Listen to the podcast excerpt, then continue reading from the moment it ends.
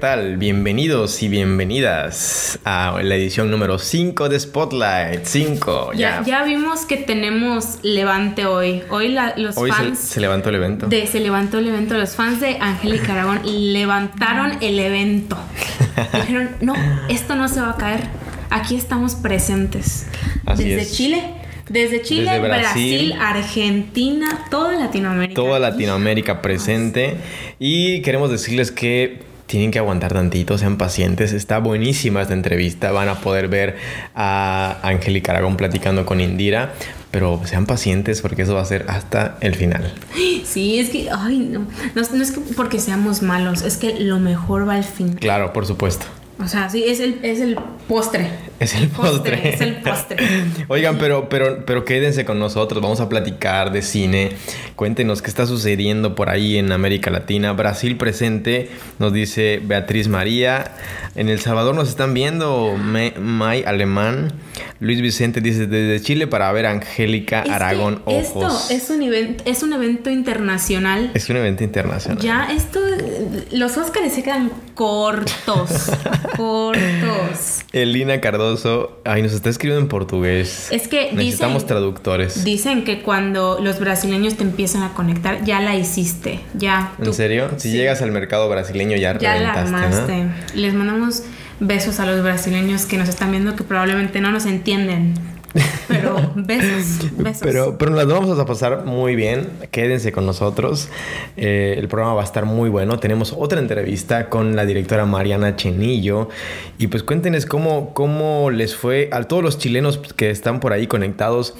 Cuéntenos cómo les fue en la, bueno, su película estaba nominada a mejor documental, El Agente Topo. Y vi a muchos, muchos eh, chilenos echándole porras. A... Yo pensé que iba a ganar. Yo igual. Yo igual porque, porque fue, esta fue representando, fue representando la Academia Chilena y en vez de, de considerarla en la categoría de mejor película internacional, la metieron a mejor documental. Entonces eso hablaba, hablaba bien de esa película y hacía pensar de que podía ser la ganadora. Nos robaron otro premio a Latinoamérica. a Latino, a Latinoamérica. Nos lo arrancaron a, a Latinoamérica, pero bueno, está bien. El año pasado, bueno, hace dos años... A Latinoamérica le fue muy bien. El año pasado no tan bien y, pero bueno, nos trajimos a México este regalo que también es de toda Latinoamérica, que fue el Oscar a Mejor Sonido. Increíble, increíble. Quienes, eh, quienes hayan perdido la entrevista que fue la semana pasada con los sonidistas, la pueden ver en nuestro canal de YouTube. Y aviéntales, aviéntales, Rodrigo, porque hoy, hoy por cierto, nos acompaña nuestro colaborador Rodrigo. Saluda, Rodrigo. Saluda, Sayas. Y nos está haciendo el favor de operar la cabina. Oigan, de producción. Que, que paréntesis aquí hablando de pues los mexicanos que ganaron el Oscar. Aquí... Don Carlos tuvo la entrevista de... La entrevista, sí, antes de que ganaran. Y él ya tenía en mente... Él lo manifestó. Él lo decretó que iban a ganar y por eso se consiguió la entrevista. Fue una exclusiva. Ellos estaban... La, la verdad estaban muy seguros de ese premio. No es por, no es por soberbia. Por supuesto que no. Son personas increíbles, súper humildes. Pero pues saben lo que es su trabajo. Sabían que era, era un trabajo increíble el que habían hecho.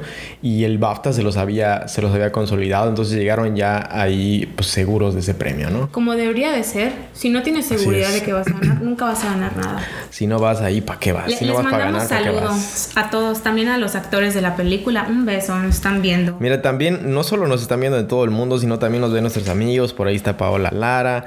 Nos ve Karen Rubalcaba. Nos saludan nuestros amiguitos. Hola. Es mi, es mi profa. Le ¿En mando, serio? Le mando besos a la profa, a Karen. Mi profa favorita. Ay, no, no.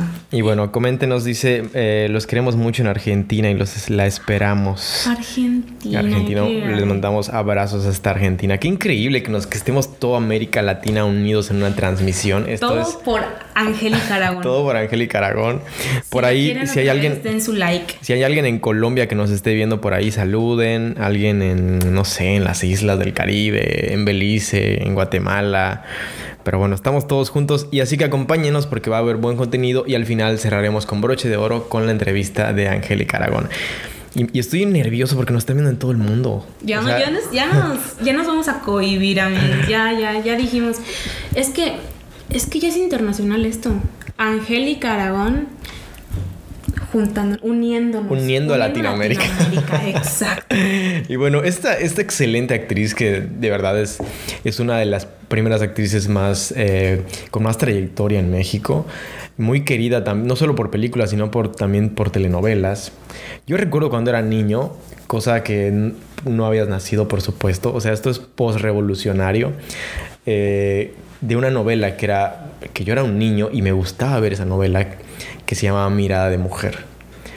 Y ahí fue la primera vez que yo tuve un acercamiento. Conocí a Angélica Aragón y, y todos la querían. O sea, en mi familia todos esperaban la, las actuaciones y las apariciones de Angélica Aragón y esos ojos, ¿no? Que muchos dicen, muchos comentan que sus ojos, para siempre ojos, ¿ves? Es que, es es que sus ojos son, son es, mágicos. Es tesoro nacional. Es, es nuestro, tesoro es nuestro nacional. Patrimonio nacional. También lo están viendo desde Ecuador. Ahí está, mira, nos dice Jessica Santos, mi eterna María Inés. María Inés se llamaba la, la, la Ay, actriz. Mi vida. Es que era entrañable este personaje. No me tocó, no me tocó. No, claro que no. Por ahí salía Ari Telch y bueno, otros, ¿no? O sea, act- actores y actrices del siglo pasado, pero, pero que han marcado una historia increíble. En tan- y también en el cine mexicano. Ah, sí. Eso dato es... curioso, dato curioso. Ella apareció también en Dune. Dune de... Tu, de tu uh, adorado David Lynch. De mi amigo David Lynch. Eh, película en que él también estuvo por ahí, Sting. Y bueno, fue una cosa increíble que tuvo igual participación eh, el chileno este maravilloso Jodorowsky. Jodorowsky tuvo mucho que ver en, en esta película. Y pues ahí estaba Angélica Aragón. Y que este año se va, este año va a salir la... Sí, por supuesto, la, la de Denis Villeneuve, que es la... Mi, que se ve una producción maravillosa con... Mi amigo Timothy. Timothy. El, mi amigo Timothy y mi amiga la Zendaya. Ahí también les mandamos besos. Sí, qué elenco. Por ahí está Oscar Isaac. Bueno, está increíble ese elenco. Pero la Angélica Aragón, nuestra Angélica Aragón, estuvo primero. Ella fue la, la pionera. Así que... Le, le damos el crédito. Le damos Así el crédito. es. Y, y por supuesto que la recordamos también en El Crimen del Padre Amaro, que película, que estuvo nominada a Mejor Película de Habla No Inglesa, o en ese tiempo se llamaba Película Extranjera. Y también creíamos que se iba a ganar esta película de Carlos Carrera, que fue maravillosa. Veces, ¿eh? Ya nos también, ya, eh, ¿qué otra, en otra que le recuerdes? De, de las de este siglo también estaba en Elvira te daría mi vida, pero la estoy ah, usando sí, de Manolo Caro. Sí, es. Sí. Oigan, a mí me gusta mucho esa película. A mí igual, me encanta, me encantan las películas de Manolo Caro.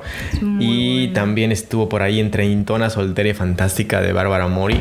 Eso no la he visto. Está buenísima. Bueno, es una comedia, pues ya sabemos de qué estilo, comedia mexicana. Muy eh, ligera, pues, pero está bien hecha, está bien realizada y tiene un soundtrack increíble que a mí me encanta. Me encanta porque esta actriz Angélica tiene rango. O sea, ella ya ha hecho de todo. Sí.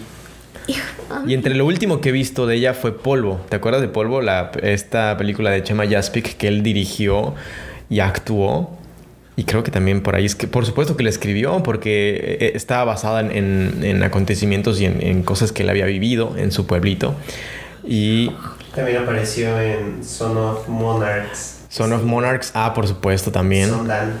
En Sundance estuvo esta no, película. Es que tiene repertorio, es que tiene repertorio. Y en Selena, que por cierto, un asterisco. Qué publicidad tan increíble le están haciendo a la segunda temporada de Selena. He visto eh, videos y, y, y fotos de espectaculares en la Ciudad de México de, de la segunda temporada y es increíble. Es que está buena la serie.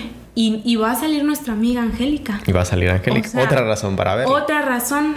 La estamos patrocinando. Netflix nos está escuchando y nos va a patrocinar de aquí en adelante. Así es. Mira, las empresas aquí locales en, en el Caribe mexicano, en Chetumal, para los que nos están viendo, deberían estar viendo que todos está, nos estamos proyectando a nivel internacional. Exacto. Para que nos estuvieran consintiendo y mandándonos productos para...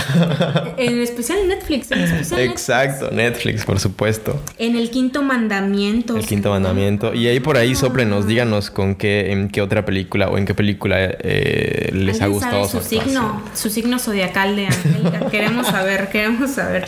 Pero nos comentaba Indira que la, la entrevista fue muy padre porque justo ella le comentaba muchas cosas de su trayectoria y le daba consejos, ¿no? O sea, que fue algo muy lindo.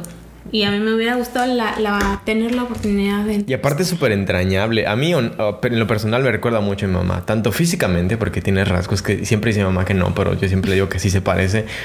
tanto como su actitud. Es súper cariñosa, o sea, se desvivió en es esta que es entrevista. Muy querible, es muy querible, es muy querible. Ay, la queremos mucho. Es muy querible, esa es la palabra. Lo de madera. Todo donde salga Dice, Angélica la veremos siempre, la amamos mucho. Así es. Así es. Por ahí vimos eh, personas que tienen tatuajes con la cara de Angélica Aragón. Eso es increíble. Es cáncer. Cáncer. Es cáncer. Con razón. Con razón nos cae tan bien. Ay, no. Es que, porque no. Cáncer es... es eh, Yo quiero mucho a los cánceres. ¿En serio? A, a, bueno, a algunos cánceres. O sea, al cáncer la enfermedad no. Pero al cáncer es signo de ciudad. Uh, les queremos mucho. Ay, no, mi Angélica. También sale el cinco de mayo. Walking, Walking the, the clouds. clouds. Es que nunca vamos a acabar si leemos toda su trayectoria. Vamos a poner, es, es este edición especial de Angélica. Así es, un programa especial dedicado a Angélica Aragón. No, qué bueno que la que están viendo esto, porque porque sí la queremos mucho y la queremos muchísimo acá. Dice Silvana Klaus, ella es una distinta. ¿A qué te refieres, Silvana?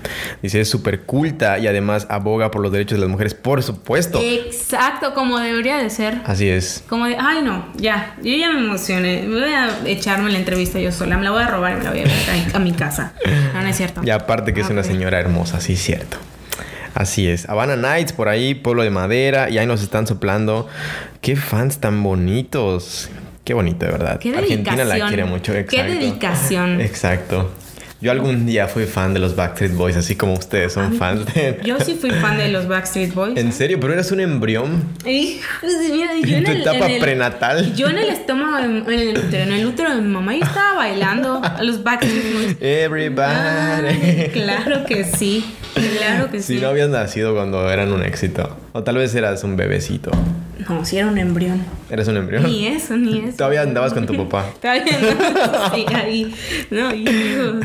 Pero Backstreet son icónicos. Por supuesto. Yo Al igual que Angélica. Yo sí fui fan. Yo me sabía todas las coreografías de N Sync, de, de Backstreet Boys, de Westlife. Te lo juro. Y no me da pena, no me da pena reconocerlo. Pero bueno... Eh, también tenemos otra, otra entrevista maravillosa de la actriz Mariana Chenillo, que se está estrenando su nueva película que se llama Todo lo Invisible, que es una comedia eh, que es muy buena realmente y que también es parte de esta nueva ola de este cine mexicano moderno, padre. Y hablando de eso, vamos a darnos un momento para platicar de una película que te quiero preguntar si ya la viste y si la viste, si te gustó. Estoy hablando de una peli que de verdad se llevó mi corazón y se llama Dime cuando tú. ¿Y? No la he visto. ¿No la has visto? No la he visto. Díganos por ahí en los latinoamericanos si ya vieron eh, Dime cuando tú. Es una comedia súper bonita que suena... Voy a decir una, una, una tontería. Voy a decir una... Dime, Rodrigo, sí, ¿qué pasa? Directora, no actriz. Ah, perdón, perdón, sí, por supuesto. De Mariana Chenillo es la, es la directora. Es que estoy hablando tan rápido que, que de verdad se, se, me va, se me va la onda.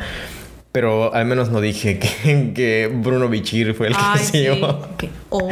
¡Qué oso! Qué oso. Que lo eliminé en el podcast de Spotify, lo eliminé porque dije, no voy a vivir con esa culpa toda mi vida. ¿Te gusta ya, también? Ya no hay, ya no hay eh, evidencias de, de ese oso. Ya no es cancelable aquí, don Carlos. Así es. Ya. Pero bueno, eh, ahorita vamos a ir con Mariana Chenillo. Pero te preguntaba de esta película de Dime cuando tú. La he visto. Es una comedia muy, muy bonita, que realmente hablemos de las comedias mexicanas, que también eh, vamos a preguntarle a los, nuestros amigos latinoamericanos qué les parecen las comedias latinoamericanas que han habido ahorita. Han habido de todo, algunas de, de calidad no tan reconocida, otras muy buenas y unas que están muy encajadas en un estilo, ¿no? Aquellas que pues, vemos que siempre los, los protagonistas o los personajes trabajan en un estudio creativo en Polanco y tienen los mismos roles y, y en sus desenfrenes se van a Garibaldi a tomar tequilas. Y parece que las hicieron con molde. He visto fácil cinco o seis películas en los últimos dos años que de son... De Cindy la Regia no vas a estar hablando. No, no, no, no, por supuesto. Yo estoy hablando en general de ese tipo de... Que realmente son... Se parecen muchísimo. O sea, ya no queremos ver eh, personajes que trabajen en un estudio creativo de publicidad en, el, en Polanco o en La Condesa. Ya, ¿no? Entonces viene esta película que nos da un respiro a la comedia y, y se atrevió a hacerla... hacer comedia romántica, así como la que vimos que tú entrevistaste, por supuesto, a, a Roberto Ay, Dios mío, sí. Fiesco. Y ¿a quién más? A Regina Blandón. También está hijos. Disponible en YouTube. Ahí patrocinando en YouTube, mi, mi, mi... En Netflix. Ah, no, no, no. La entrevista. La ah, entrevista. Sí, sí, sí, la entrevista. Entrevista a Regina Blandón y a Roberto Fisco. Ahí la pueden checar. Oigan, amigos latinoamericanos, vayan y suscríbanse a nuestro canal de YouTube. Ahorita se los vamos a poner en, en los comentarios para que se suscriban. Y bueno... Bueno, si no han visto esa película, que no podemos seguir platicando de ella porque no la has visto, pero yo se la recomiendo muchísimo. De todo corazón vayan a verla. La van a disfrutar muchísimo. Que te dije, iba a decir una tontería. Que esta, esta comedia tiene como un look de las comedias francesas románticas, ¿no? O sea, un, hasta el, el tipo de fotografía, el tipo de, de diseño de producción, eh, los encuadres. Tiene un estilo realmente que... Te digo, suena tonto, pero, pero al menos yo lo relaciono con el cine europeo, ¿no? No porque sea superior o inferior, sino porque realmente ves algo diferente. Una Son propuesta... como referencias. Exacto, exacto, oh, como referencias okay. y ves, y ves algo diferente y la verdad los personajes son entrañables también. Eh, por ahí está Jimena Romo, que te la crees porque es hermosísima, pero es una belleza tan natural que dices... Me creo que sea, pueda ser mi vecina, puede ser la próxima persona a la cual me enamoraría, ya sabes. Entonces realmente conectas bien chido con esta peli.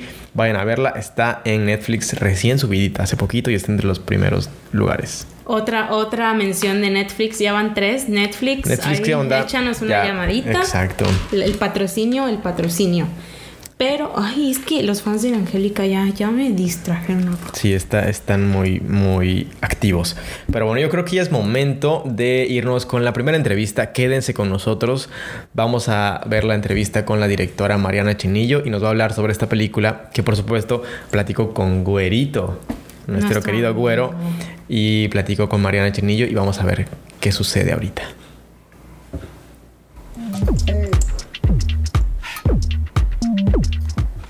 Hola. Hola Mariana, ¿cómo estás? Muy bien, ¿qué tal? Mucho gusto. Mucho gusto, me presento, yo soy Eduardo, Güero para los cuates, tú dime como tú quieras. Muy bien, mucho gusto. Pues estamos aquí para hablar un poquito de tu nueva peli, de todo lo invisible. Tú nos vas a llevar a la casa, ¿sale? Aquí está la resolución. El accidente fue por un defecto de fabricación. Oye, cuéntame un poquito de, de dónde nace esta peli. ¿De dónde sale todo lo invisible? Pues nace de una pregunta que yo me hago hace mucho tiempo, porque yo la verdad es que soy súper miope y desde que entré a la escuela de cine hace ya, o sea, bastantes años, cuando era bien joven se me desprendió la retina y como que desde que me hice directora como que siempre como que tenía esa sombra encima como de, ¿como qué? Y luego si algo pasa y ya no uno puede seguir haciendo lo que hace... Y como que igual seguí, o sea, como que cre- creciendo en mi carrera como directora y haciendo cosas y cada vez más miope también.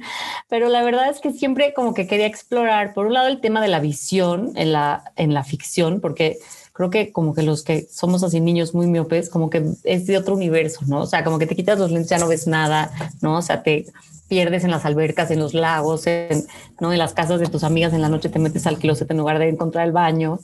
Es como que siento que esto es algo como una constante, como de que la visión para los que somos muy miopes representa otra cosa. Y luego también eh, como que toda esta pregunta de qué pasaría si de pronto ya como que uno no puede seguir haciendo lo que, lo que, lo que hace, este... Pues, o sea, como que siempre era como una especie de pendiente que la verdad no podía eh, como, como concretar porque justo necesitaba como que fuera eh, como, en, como con humor, como con una historia que como que nos llevara al principio al final, como sin hacer algo como que fuera meramente así como, ¿sabes? O sea, como una cuestión de, ah, sí, es muy... ¿no? Como de libro de autoayuda ni como melodrama ni nada. Entonces pasaron muchos años mientras hice otras cosas y como que nunca lo lograba. Y luego después de que hice Cinco días sin hora, que estuvo Ari Brickman allí también actuando. Sí, que fue Rubén. Exacto. Y entonces como que él, junto con él, a, a través de los años después, como yo quería hacer otra película con él, que él fue el protagonista. Y, y como que en un proceso así como de colaboración, a lo largo de un tiempo, o sea, despacito, como a lo largo de muchos años, fuimos pensando y encontrando como un personaje que, pues, o sea, que fue como adquiriendo así como su universo y sus características y su, como eso que pierde, como que lo fuimos encontrando poco a poco, ¿no? Como que primero teníamos que crecer un poco más, entonces ya como que habiendo tenido hijos, como que ya, este, como que las cosas que están en juego ya son mayores, o sea, como que ya hay más responsabilidades en cuanto a, pues que, o sea, como que tienes como una responsabilidad de cuidar a alguien más, entonces eso era algo que también pensábamos que podía funcionar para el personaje de Jonás, que siempre se llamó Jonás. La verdad es que Jonás estaba desde siempre, no teníamos la película. Y luego como que justamente este, queríamos también encontrar una historia que como que pudiera encapsular o que pudiera hacer que avanzara algo que para mí pues es... pues es como la esencia de la película, pero que no podía contarse solo. Entonces, como que encontramos como esta, esta ruta, como este tren, este vehículo en el que se puede subir la historia, que es este proceso del personaje que pierde la vista en un accidente de coche muy bobo, que, donde no pasa nada al coche, pero la bolsa de aire explota tarde y él está agachado y se queda ciego de manera repentina.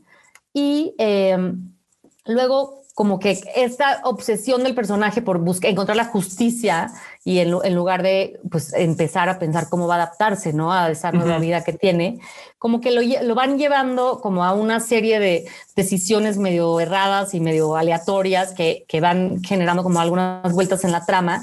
Y dentro de todo ese proceso que es como su camino para descubrir pues qué hombre es ahora, ¿no? Como que el contenido, todo eso, como lo que a mí como que me, me importaba mucho explorar, tiene que ver con, como, pues por un lado con la visión, o sea, con el sentido de la vista, ¿no? Que es todo un mundo, como tenerlo y no tenerlo. Y además, al no tenerlo también hay algunas personas que les, eh, pues como que tienen algunas imágenes, como alucinaciones que las neuronas de la corteza visual generan porque se quedan, como cuando alguien pierde un brazo y lo sigue sintiendo, ¿no? Como que se quedan hiperactivas generando imágenes, o sea, como la visión en toda su extensión. Y también otro tema que, que a mí siempre me ha importado mucho, o sea, me ha interesado mucho, pero que ahora creo que con la pandemia y lo que hemos vivido, creo que ya es como algo más como, como compartido por más gente, que tiene que ver como con, pues, con, con aceptar los cambios, ¿no? Con la vulnerabilidad, con, con de pronto darte cuenta que no siempre se puede ser fuerte, que a veces uno es débil y tiene que pedir ayuda o tiene que como ponerse en una circunstancia diferente a la que uno creyó que se que, que iba a vivir. Y, este, y creo que, pues... justamente el camino tan largo de hacer la película tenía que ver con esa búsqueda así tan, tan específica, ¿no? Como de poder ir en los zapatos de ese personaje, como que yo quería como un personaje que estuviera ciego, pero que fuera nuestro héroe, ¿no? Que no mm. hubiera, como que no tuviéramos ni lástima por él, ni, sino, ni condescendencia, sino como que no hubiera tanta distancia entre nosotros y él y fuéramos viviendo la historia con él. Y desde su perspectiva pudiéramos entender este proceso, ¿no? Como lo difícil que es y lo, y lo mucho que todos también podemos identificarnos con eso. No, y justo ese es, ese es un punto que, que toca varias veces la peli de, de no tener lástima, no, o sea, de no sentirse mal, entre comillas, por, por el personaje que sigue siendo mm. autosuficiente y todo. Y oye, quiero, quiero platicar un poco sobre algo que, que tocaste hace ratito de la colaboración con Ari Brickman, porque por, por lo que he visto en la peli y, y, y pues él escribió contigo, él tiene el papel protagónico, él hizo la música también. Parece que esta peli es tanto de Ari como tuya, como que es su, su, su bebé ahí. No sí, sé si me puedes contar un poquito más sobre, sobre su colaboración y hasta qué nivel llegó y qué tanto le investigaron al tema, qué tanto se metieron, cómo, cómo estuvo eso. Pues, o sea, creo que fue pasando por etapas, ¿no? O sea, durante varios, bastante, o sea, primero sí, obvio, hicimos la película completamente en equipo en todas sus etapas. Luego también en la postproducción, como dices, yo edité la película y él hizo la música. Y justo esa, o sea, esa característica del personaje, bueno, es un dentista porque, claro, sí queríamos que fuera una, tuviera una profesión que tiene que dejar de hacer, ¿no? Como que eso lo vuelve un poco más, pues, más difícil, ¿no? Como uh-huh. más, como un cambio más grande, como ya no poderte dedicar a lo que te dedicabas. Y, sin embargo, pues sí también queríamos como alguna línea de vida, ¿no? Como alguna esperanza de algún tipo. Entonces aprovechamos un poco la, como la formación musical de Ari, que tiene varios discos bien padres, y que es músico y que toca mil instrumentos, como para darle al personaje esa posibilidad, como ese pasado en donde tuvo una banda de joven, y luego en casa de su papá se encuentra con su Rhodes, su teclado, y como que puede retomar, como algo que, bueno, que nunca, no tiene como una conclusión específica, pero es como algo que, que de alguna manera como que nos da una, una pequeña así luz como de, bueno, no todo se pierde siempre, ¿no? Luego hay cosas que tienes adentro que te ayudan a, como a sobrevivir las cosas. Como un como ancla, este año, ¿no? Claro, como un ancla. Como que este año yo creo que todos hemos encontrado algo que nos ha como, como una, mantenido a flote. Y, el, y luego entonces también la música se hizo, ese es el primer score que Ari hace, o sea, para una película, había hecho para cortos o para obras de teatro, pero para una película, para un largometraje es el primero, pero fue como un proceso totalmente como paralelo a la edición, como que incluso antes de la edición ya había música y entonces la fuimos transformando, y hay temas, o sea, como que to- la música es toda otra... como otra capa narrativa, ¿no? Uh-huh. Como hay temas que se repiten y el, lo que él toca en el Rose de alguna manera también forma parte de los temas de la, del score. Y pues como que justamente como que la, como el personaje estaba muy construido alrededor como de, de Ari, de, o sea, por la música y también pues por otras habilidades suyas y otras características, como que de alguna forma fue una mezcla como de... O sea, como que yo cuando escribí, o sea, cuando estábamos pensando el personaje, como que yo... sentía como que tenía que ir en ese viaje con el personaje, como que casi como que lo actué antes mientras estábamos escribiendo, como que yo estaba como, como, como que sentía que tenía que ser como en primera persona, como, como entender realmente como cuál sería desde el, el punto de vista como más realista, no es que la película sea tan realista tal vez, pero como que yo sentía que tenía que ser muy verosímil como esa, como, como, el, como los lazos con todos los demás van cambiando, como su, cuál es su perspectiva.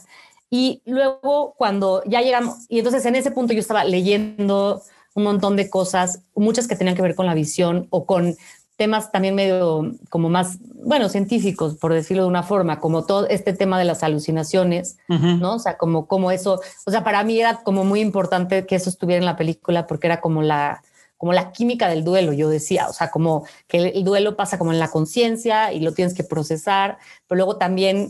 el cuerpo tiene que entender, entonces las neuronas de la corteza visual eventualmente, porque el cerebro es así, pues van a terminar adquiriendo otra función, ¿no? O haciendo alguna otra cosa en el cerebro, pero en lo que eso pasa, pues están todavía generando imágenes. Entonces, ese, ese parte del... Yo pensaba, es que esto es el, también la aceptación, como que hay otra parte del cuerpo que tiene que entender y aceptar de otra forma, no más como de química. Y entonces, como que toda la parte de la escritura, como que yo tuve un poco la... como la, o sea, como en cuanto a la ceguera y en cuanto a lo que eso significa y en cuanto a la visión, como que, pues, o sea, como que la proveedora de información y como la que estaba más clavada con eso. Luego, cuando ya nos fuimos acercando al rodaje, como que intercambiamos así roles, yo siento, y entonces él como que empezó como a dejarse el pelo y la barba y como a entrar en ese viaje y hacer así experimentos peligrosísimos, como de salir a dar así la vuelta en las noches con los ojos vendados o estar horas en su casa con los ojos vendados. O sea, con Bárbara Mori también hicimos ese experimento de que, pero Bárbara no le vendó los ojos, le puso directo masking tape y fuimos así a caminar a unos tacos, como a cruzar Avenida Chapultepec. Entonces, como que ese, ese momento ya él se fue apropiando y, y luego como que cuando ya estábamos en el set, o sea, ya en el rodaje, como que fue muy impresionante. Bueno, tenía unos lentes de contacto además que se... como que opacaban el iris y la, y la pupila, o sea, como que una especie como de... Sí, justo, justo te quería preguntar de eso, si, si realmente mm. sí estaba ciego hasta cierto pues, punto. Relativamente, o sea, podía, sí podía haber un poco de luz y forma, o sea, podía caminar por el set como si... O sea, más o menos como Jonás, ¿no? Que ve luces un poquito. Yo creo que un poquito más veía que Jonás, pero no podía ni leer el celular, ni... como y ni concentrarse tanto, como que le ayudaba eso como a separarse visualmente Ajá. de todo. Y entonces ya cuando estábamos en, la, en el rodaje, como que más bien sí fue muy impresionante, como que fue un viaje como suyo, porque como muy solitario, como que era un túnel, el de la ceguera, en donde él entró y como que más bien como que yo tenía que como, resp- como trabajar alrededor de eso, como no... Menos por una vez que insistí en poner una taza, ya no, algo estábamos haciendo con el café, de que, no, de que tenía que salirle el café o no salirle, y a alguien se le ocurrió como, ay, hay que ponerle el café ya caliente abajo. Y claro, no había nada, se terminó quemando con el café caliente, o sea, menos por momentos donde intervine de manera este, no tan... Pero en general como que yo más bien trabajé alrededor, ya trabajé como con todos los demás, y él como que asumió ese rol como de... Queríamos también, sí nos habíamos puesto de acuerdo en muchas cosas, como que la ceguera no era... una, un, o sea, no, no estábamos retratando un momento donde el personaje está como más eh, como adaptado o más hábil en cuanto a su entorno, sino un momento en donde como que todavía no, no tiene bastón y no está como dispuesto a encontrar la manera y se pegaba con todo y realmente se pegaba con todo, tenía, está lleno de moretones. Y luego justo en el proceso de la edición ya más bien como que otra vez medio yo me clavé a la historia y a como a, y él más desde fuera, más fresco con la música, como que volvimos a ese lugar inicial en donde como que como que él lo veía un poco más de fuera y yo estaba más clavada. Como que fue un proceso de irnos como pasando la bolita muy interesante, de como entre los dos ir eh, como el redondeando ese mundo, ¿no? Como encontrándole su, pues así, su color y su forma. Uh-huh. ¿Qué pasó?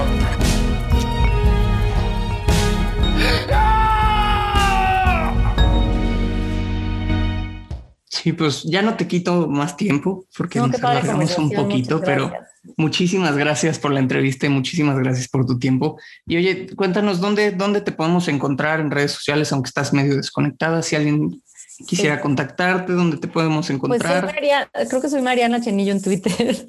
Okay. Sí, soy Mariana, no me acuerdo si es con punto sin punto, pero soy Mariana Chenillo. Si no, ahí lo checo y le pongo, no, no pasa nada. Y, este, y la película se estrena el veintidós de abril sí. en, en cuatrocientas salas de todo el país. Sí, entonces ya los que puedan ir a ver la próxima sí, semana, el veintidós. En el cine, la sala grande, la música está increíble. Si pueden, regresen al cine, la experiencia siempre es mejor. No, y además, la verdad, sí, o sea, es como que cine es desierto, o sea, el treinta por ciento de capacidad es como que llegas a la sala y no hay nadie a tu alrededor. Entonces yo siento que con el cubrebocas y con tanta distancia, como que sí es un alivio poder volver a la pantalla y así sentarte en la oscuridad, a olvidarse y ver películas. Sí, ojalá la gente se lance un ratito. Pues muchísimas gracias, Mariana, que tengas una Muchas buena noche. A ti. Nos Igual. vemos. Bye, bye,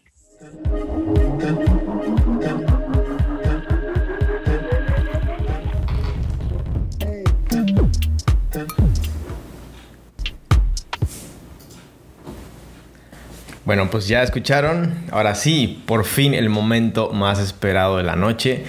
Ya nos avisó Rodrigo que ya está lista la entrevista. Ya nos vamos con Angélica y pues espero que la disfruten muchísimo. Vayan a agarrar su, su snack. Sí. Su Vayan palomita. por su snack, a su palomita. Coméntenle a la gente que es fan de Angélica que se conecte para verla. Así es, porque ya está lista. Ahora sí, vámonos. Obrigado, amigos.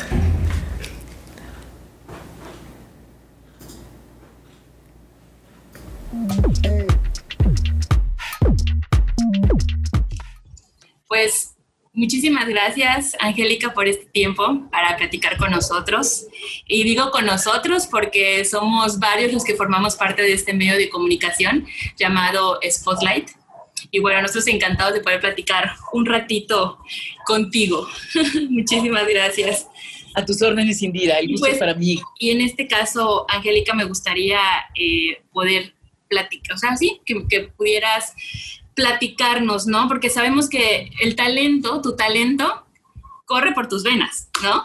Este, sí, eh, y nuestra primera pregunta va encaminada a qué tanto influyó en tu vocación el hecho de tener como papá a un cantautor muy famoso. No, pues totalmente, una influencia directa y muy eh, importante, muy profunda y de muchos años. Entonces, eh, pues yo nací en, ese, en el medio artístico eh, y sin embargo no me iba a dedicar a eso, iba a estudiar otra cosa, eh, más eh, eh, en, en la dirección de la ciencia, pero precisamente la universidad estaba cerrada, había una huelga, estamos hablando del año setenta y dos, y eh, decidí irme del país a estudiar otra cosa, teatro. Eh, pero siempre recibí un gran apoyo de mi papá y sobre todo lo que más me ha eh, dado satisfacción es al encontrarme a personas que hubieron colaborado con él en su momento y tantas cosas positivas, generosas, agradables que, que tienen que decir de su persona y del trato que sostuvieron. Entonces eso para mí ha sido muy, muy importante, muy satisfactorio ver cómo el recuerdo que dejó en el medio artístico sigue siendo muy, muy bueno, muy, muy cercano, muy cariñoso este, y muy amable. Eh, yo le agradezco muchísimo no solamente eh, su apoyo en términos de mi carrera y en términos eh, profesionales, sino su gran, gran sabiduría como ser humano, este, su gran generosidad para enseñar a los demás. Es decir, un, más que un maestro, un formador, ¿no? Y eh, tomó bajo su ala a muchos jóvenes para eh, asegurar que tuvieran eh, más exposición al mundo, a la realidad. Y en este caso, Angélica te apoyó para que pudieras estudiar en el extranjero, ¿verdad? Ahí fue, uh-huh. ahí es donde empezó tu, tu formación como actriz. Cuéntame cómo fue esa experiencia de estudiar fuera y cuáles fueron tus aprendizajes, pues, que más atesoras, ¿no? De, ese, de esa etapa. Bueno, yo ya había incursionado en varios proyectos aquí, en México, incluida la participación muy breve en una telenovela, El amor tiene cara de mujer. Este, todavía se, se grababan esas novelas en eh, los estudios eh, originales de Televisa, que se llamaba Televicentro, y después adquirieron unos estudios, foros de cine, los estudios San Angelini, ahí es donde está ahora este, la mayor parte de la producción de telenovelas de Televisa.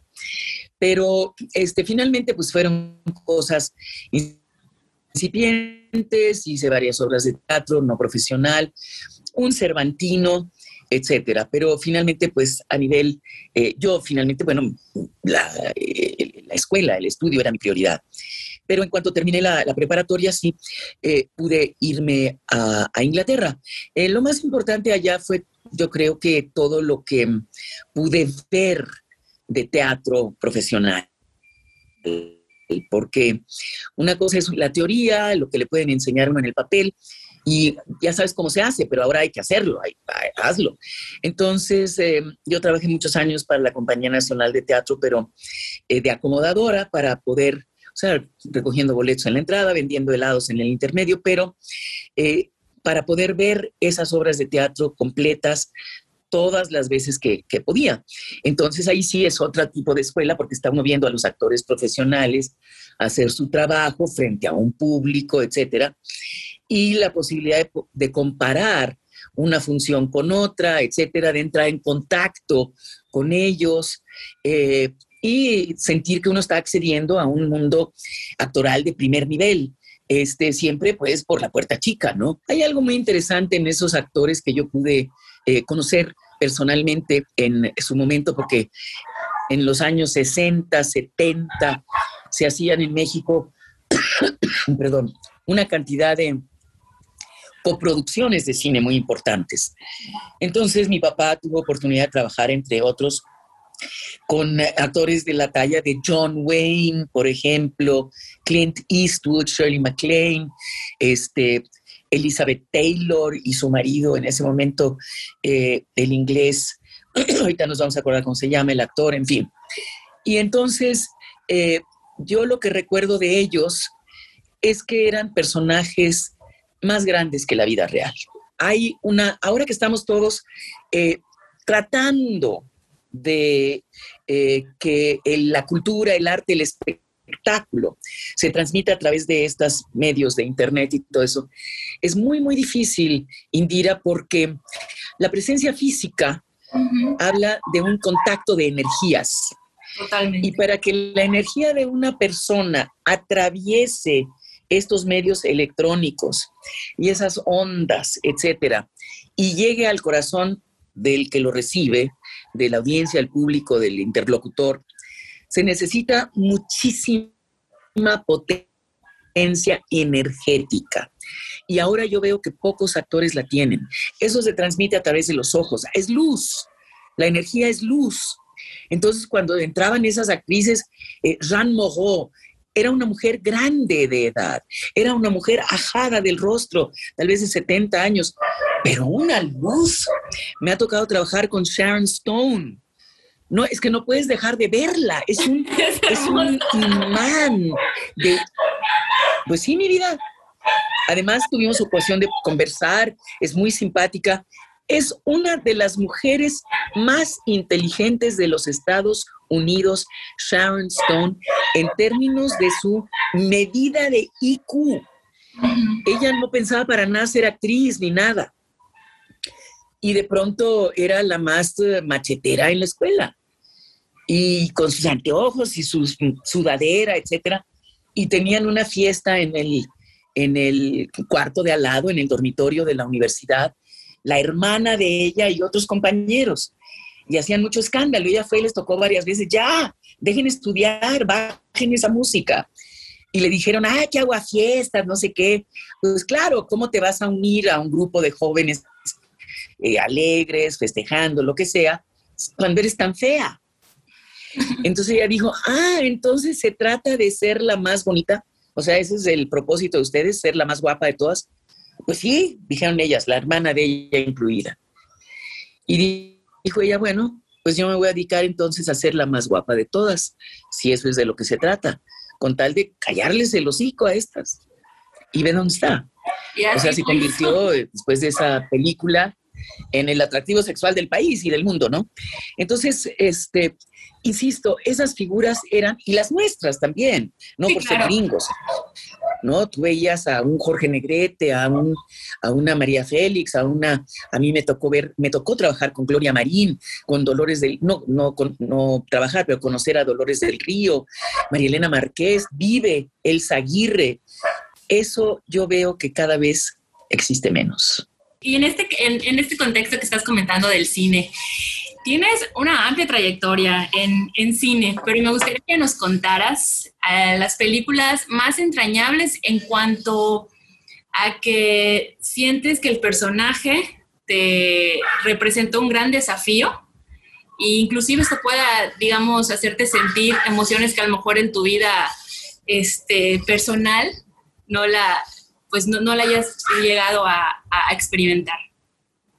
Mm, bueno, definitivamente la película más entrañable yo creo que ha sido Un paseo por las nubes, porque eh, como se dio todo el proceso, eh, antes yo me acuerdo, eh, las producciones en primer lugar duraban meses, las películas. Ahora ya estamos hablando de cuatro o seis semanas en total. Antes eran seis meses. Entonces, seis meses de tu vida compartidos con un grupo grande de compañeros de trabajo, entre técnicos, actores, productores, etcétera. Muchas veces en locación, muchas veces haciendo las tres comidas diarias con ellos en el entorno de la filmación, etcétera. Te marcan, eh, se vuelven cercanas esas personas, amistades, etcétera. Hoy día las producciones no son de ese tamaño y muchas veces yo acepto personajes más breves, ¿no? Que no son estelares o coestelares. Entonces, mi participación es de uno o dos días. Entonces, necesariamente no, no te llenas, no te empapas de ese grupo, de ese proyecto, porque no convives lo suficiente con ellos. Y de pronto me dicen, es que es un actor que trabajó contigo en La Señorita. Híjole, bueno, en primer lugar, La Señorita hace veinticinco años o treinta. Segundo, fueron dos días de trabajo en un pueblo. ¿Qué hacía él? No me acuerdo bien de la historia. Porque fueron dos días de mi vida, nada más. Ahora, Un paseo por las nubes, estuvimos eh, diez semanas, tal vez. Eh, eso es ya otra cosa. Entonces, conviviendo, este, ensayando, eh, que eso es básico. El montaje de esa película se hizo como una obra de teatro.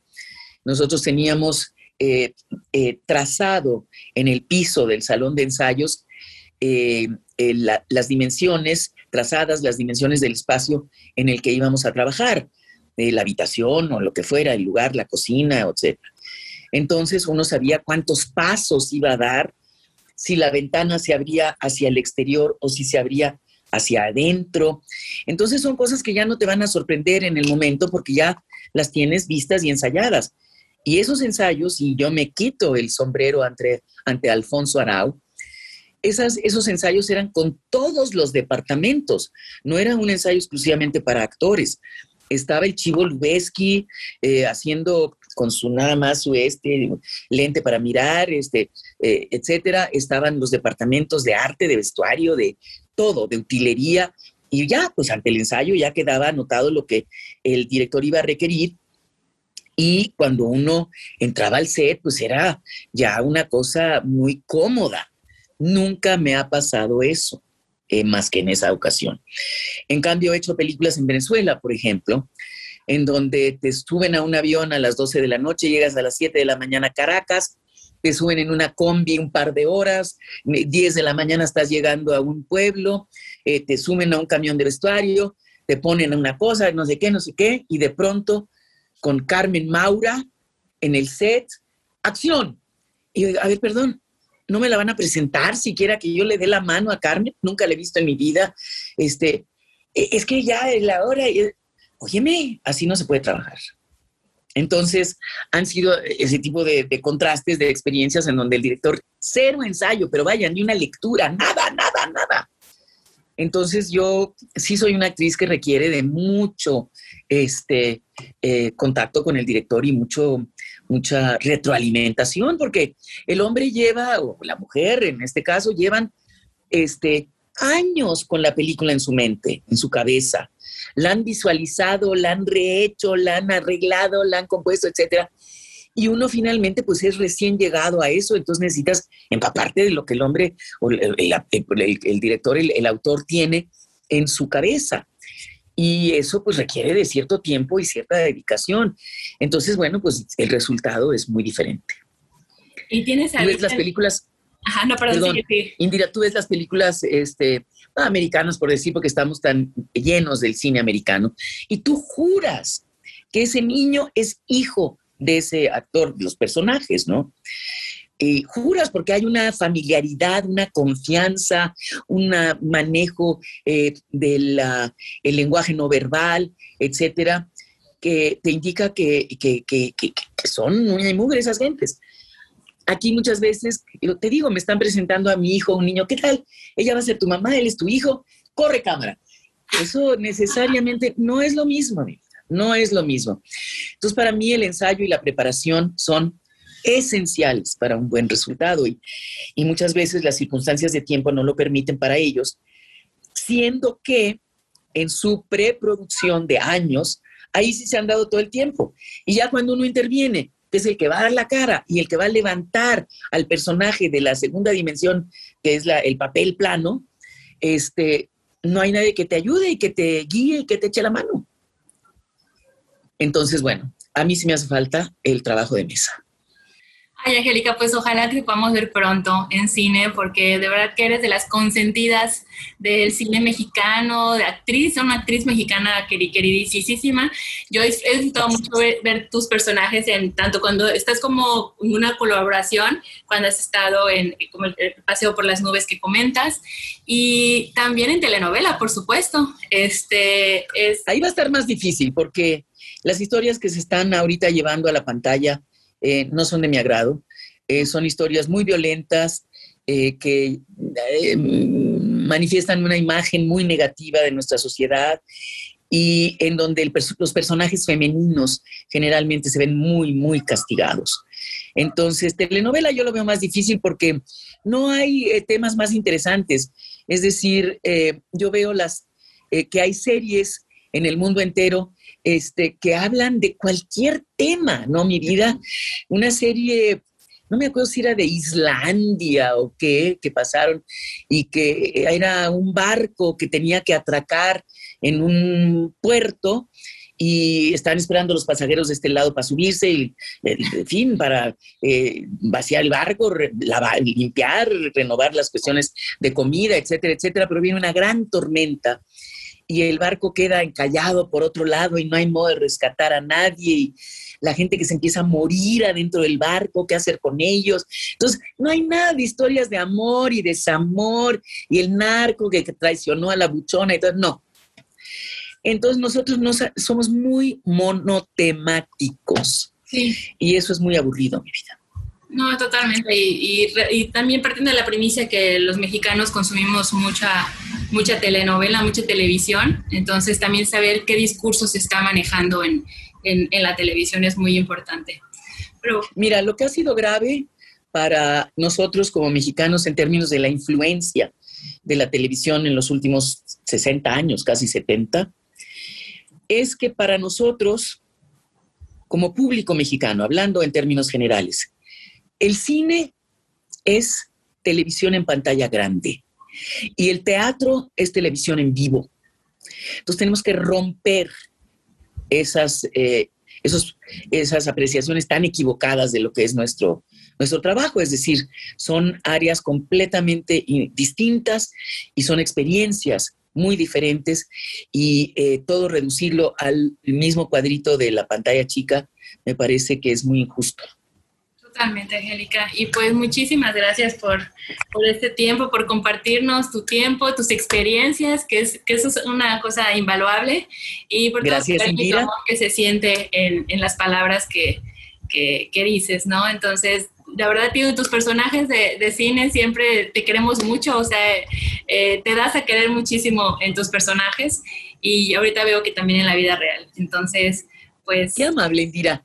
En espera de, pues, encontrarnos algún día por allá. Por supuesto, a nosotros nos encantaría poder tener a, a ti, por supuesto, y, y también si, si está eh, tu, tus próximos trabajos, como te dicen, estas películas que quedan pendientes, nosotros aquí estamos encantados de, de hablar de, del cine, sobre todo de, nuestros, de nuestras actrices, ¿no? Y nuestros actores también mexicanos, por supuesto.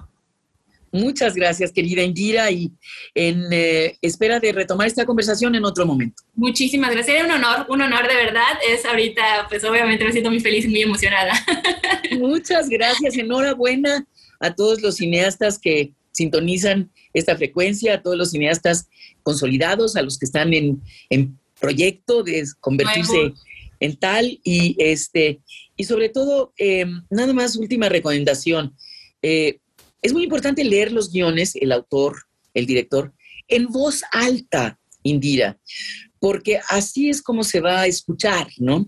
Entonces, el diálogo aquí en el papel este, es una cosa, y ya el diálogo hablado es otra. Entonces, esa es muchas veces mi recomendación a los directores antes del rodaje. Haga una lectura de su guión en voz alta, y ahí le va a sonar todo lo que sobra, todas las palabras repetidas, Este, todo lo reiterado, etcétera, para, porque tendemos en esta cosa que te decía de acarrear los vicios de la televisión al cine, tendemos a hacer guiones muy verborreicos. No es necesario hablar tanto y explicar tanto cuando lo estamos viendo en la pantalla. Eh, la televisión, por un lado, tienes que llenar ciento ochenta horas o trescientas horas al aire de cualquier cosa. Entonces, bueno, repites y repites, no importa. En la televisión tienes que luchar con que el público se distrae muy fácilmente porque sonó el timbre, eh, hay que contestar aquí, se tira la leche, tengo que ir a pagar. Entonces me perdí el momento, hay que repetir, porque si no la gente no, no sigue.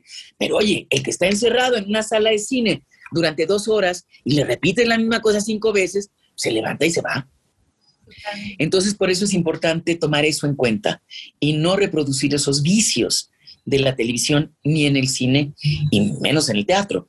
Este, pero estar conscientes de que traemos una deformación ya natural los mexicanos y que muchas veces no lo vemos.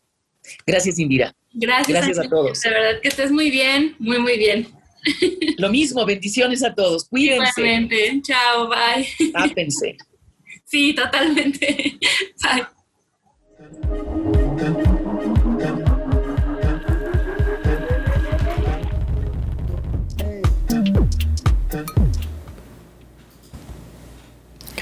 Pues ya escucharon, qué señora tan bonita, qué entrevista tan entrañable y qué fans tan bonitos, de verdad.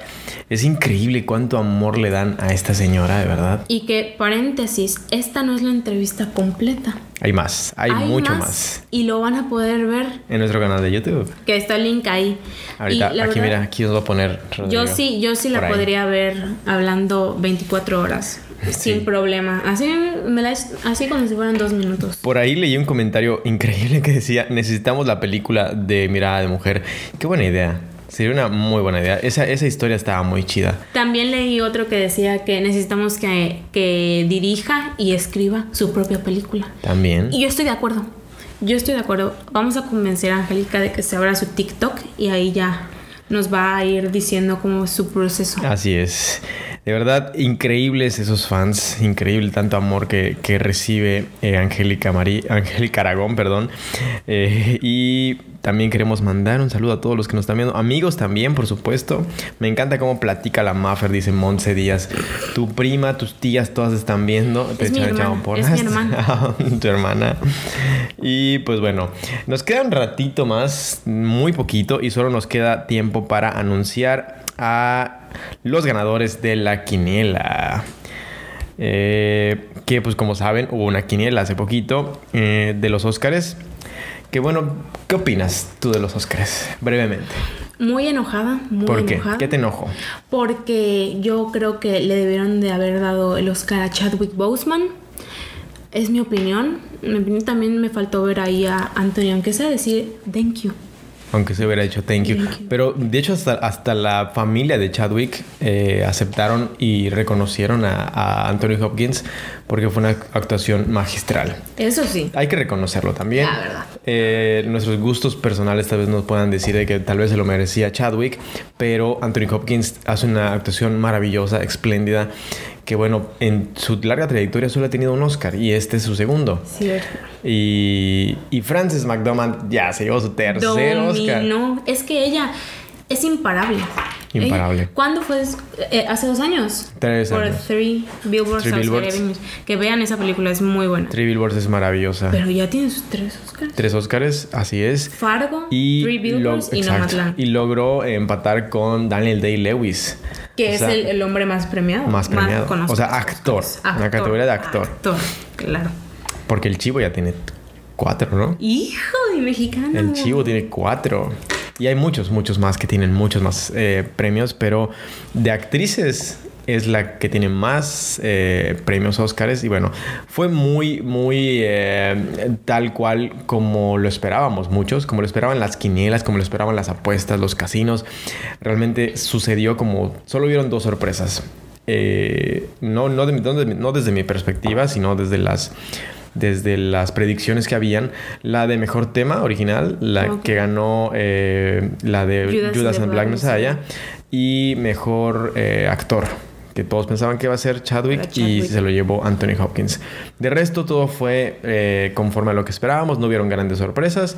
Yo Una me cosa... esperaba, perdón, la, la verdad la sorpresa que quería que pasara era que María Bacalova ganara. Sí. Oscar, hubiera estado...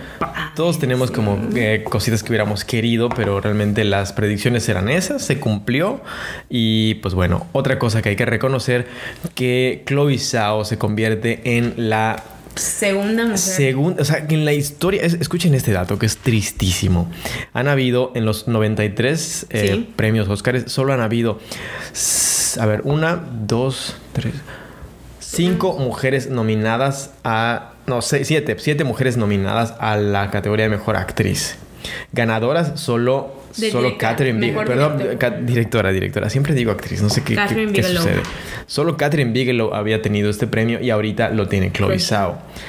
Eso es increíble porque es una, lo que dice que es una industria totalmente machista y como por ahí le, le comentario, es una industria de judíos ricos, hombres. Pero igual está cañón porque no solo es una mujer americana blanca, sino que ella tiene pues ascendencia china y es, se le conoce como gente de color, ¿no? Y es la primera mujer, gente, o sea, persona de color en ganar un sí, Oscar. Sí, de ser migrante, ¿no? O sea, ni siquiera como gente de color, migrante. porque eh, es migrante. Como, como la nación estadounidense se formó gracias a los migrantes. Y de los últimos años de, de, en, lo, en, la, en los premios Óscares, eh, solo un director estadounidense ha sido premiado. De resto han sido migrantes. Como debe de ser. Está Hasan Abishus, está Alfonso Cuarón, está... Eh, ¿Quién fue el último? Barry Jenkins. No, uh, no, no, sí, sí. El, no. El, eh, el último fue pues, el, el de Parásitos, ¿cómo se llama? Bong Joon-ho. Bong Joon-ho. Y, y realmente pues han sido puros migrantes, que eso es un dato importantísimo, así como el de las mujeres. Triste, triste que, que haya tan poquito espacio para mujeres directoras. Pero la verdad Chloe sí se lo merecía, hasta eso. O sea, fue una, fue una ganada bien ganada. Indiscutible. O no. sea, y aparte es, es terrible pensar de que los hombres le tienen que dar espacio a, los, a las mujeres. Eso es, es, es consolidar el machismo y el patriarcado.